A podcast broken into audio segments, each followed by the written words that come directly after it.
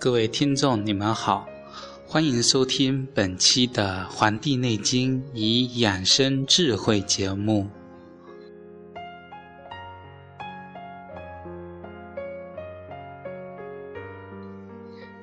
本期我将继续接着上一期的话题，跟大家讨论经的知识。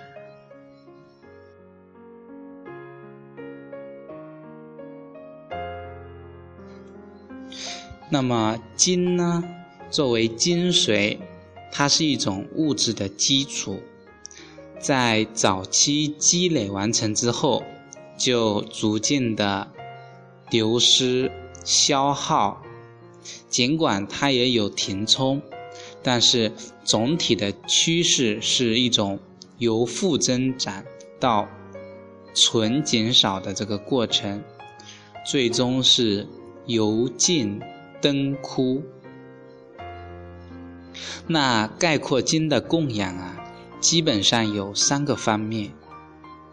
首先呢，是要注意养神。这个神啊，包括人的智慧，包括人的情感和记忆等等，也就是我们今天广义的精神。这里所谓的物质并精神的过程啊。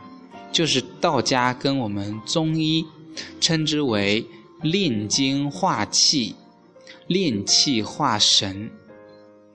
那我们的精啊，存在我们的脑髓里边，高高在上，如雨露下降至丹田，蒸腾化气，通过三焦去分布到我们的全身腠理当中。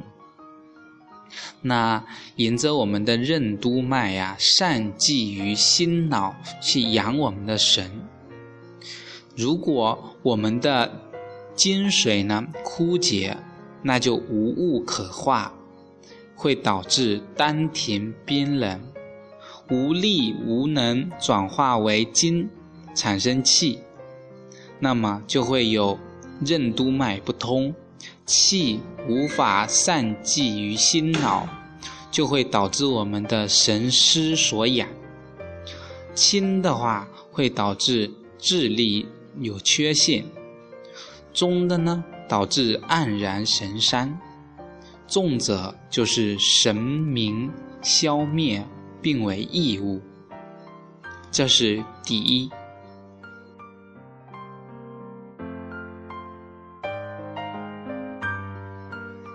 其次啊，我们的精转化为液体，去濡养滋润我们的全身，由我们的三焦啊去温煦气化，化骨髓为液，先润骨，那么我们的骨头就有弹性。为什么很多的老年人由于筋不足，骨头干脆？稍微的活动磕碰一下就容易骨折，而我们的婴儿啊，他们怎么摔都没有事情，这就是因为我们的精液能够去润我们的骨。再次呢，我们的精液啊能够去润我们的筋，就是我们的肌腱啊。那么很多人啊，抽筋或者是肌腱摸上去就是那种咯噔作响的，也是这种精血不足的表现。再次呢，是润我们的脉，我们精不足则动脉硬化，毛细毛细血管啊容易脆裂出血，那就是为什么很多。动脉粥硬化这些疾病的产生，这就是精血不足的表现。在我们中医的治疗的理念里面，就会去去给我们精血补充，从这一方面去入手。那么还有就是润我们的肌肉啊，我们的筋不足呢，则肌肉萎缩干瘪。那么还有滋润我们的皮肤，筋不足则皮肤干燥皲裂，我们的皮下没有脂肪，那么最终都滋养到我们的毛发上去。所以筋不足则毛发干枯、焦黄或者脱落，这都是我们的这个精血不足所造成的一些问题。只有一个人精气足了，那么他全身被濡养，他们灵活，思维就敏捷，活动力就能表现出来。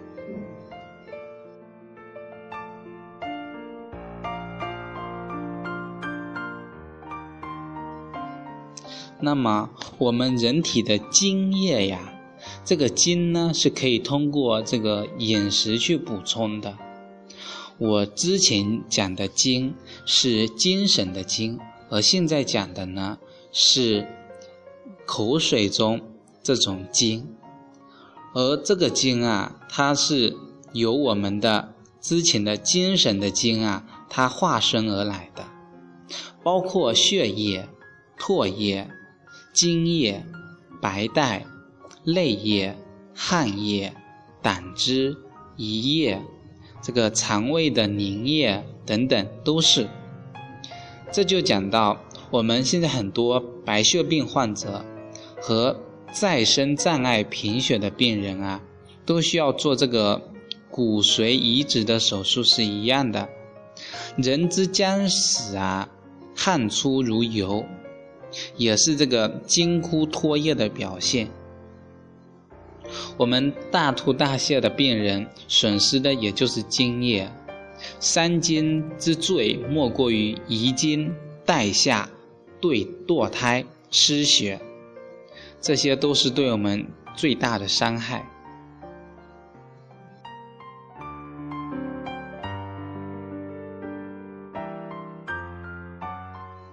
那么筋它本身呢，有个很重要的功能，就是能够化生心经，就是能够防御后代。像女孩子到了七岁就开始换牙了，那么黄毛丫头也就长出了黑油油的头发。到了十四岁的时候就有夜月经，这个时候就有了排卵的功能，理论上是可以生育，但是为时过早。随着年龄的增长啊，身材也有一些的变化，也包括第二性征的出现。那么，《黄帝内经·素问》的《上古天真论》篇中就讲到了关于人体的整个变化的过程，其中天癸啊，就是人的精化，精化的这个类似于这个激素的物质，是推动我们。性功能的这个一种物质。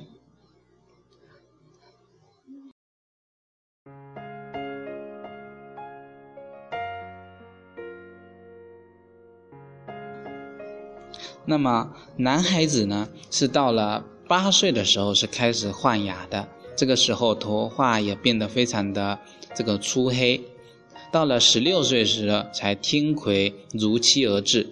才出现了遗精啊，长出胡须这些第二性征。嗯，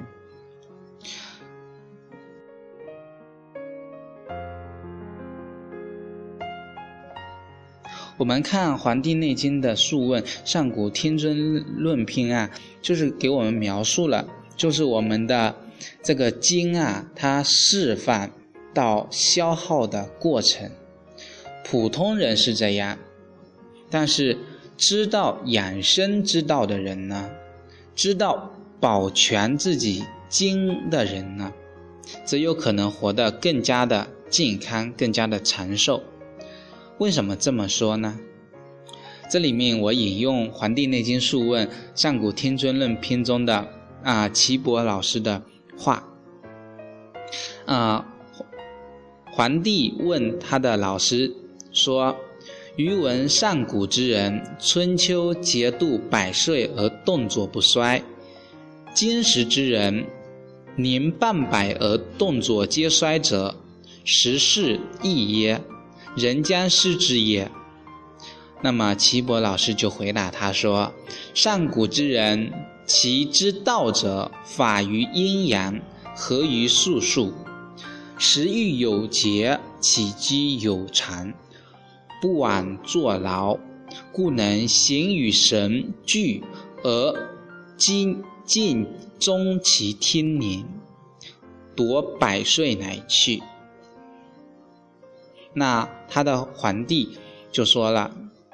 夫道者，宁皆百数，能有子乎？岐伯曰：夫道者，能却老而全形身，年虽寿，能生子也。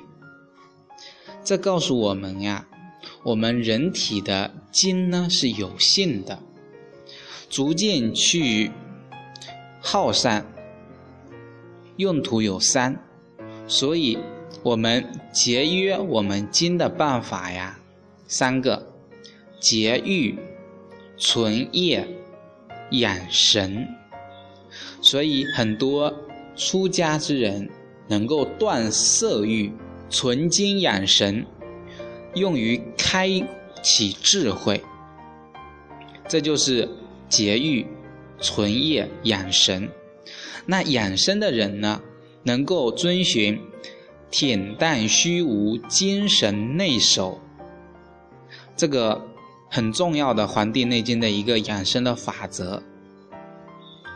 可是很多人都反其道而行啊，就是像《黄帝内经》所说的：“以酒为浆，以妄为常，醉以入房，以欲竭其精，以耗散其真，不知持满，不识欲神。”勿快其心，溺于身乐，起居无节，故半百而衰也。这就是告诉我们，那些违背自然规律的人，像喝酒跟喝水一样，把错误的当做正常的，喝醉就入房了。那用自己的欲望。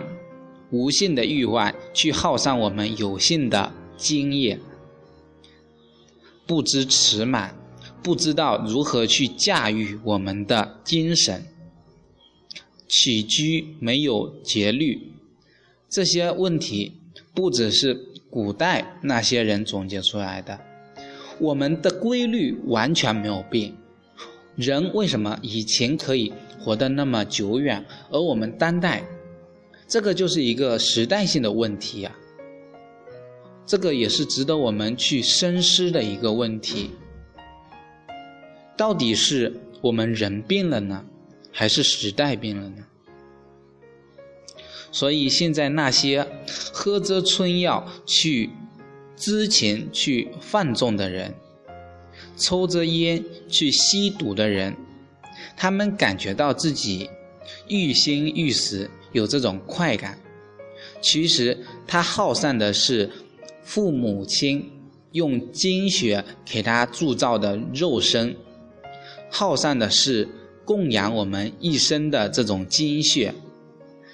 那么，我将用最后八个字去总结这篇文章对我的一种感悟，那就是。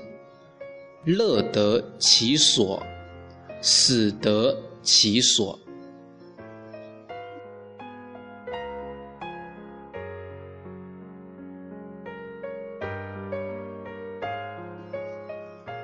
好，感谢各位收听本期的《黄帝内经与养生智慧》节目，我们下期再会。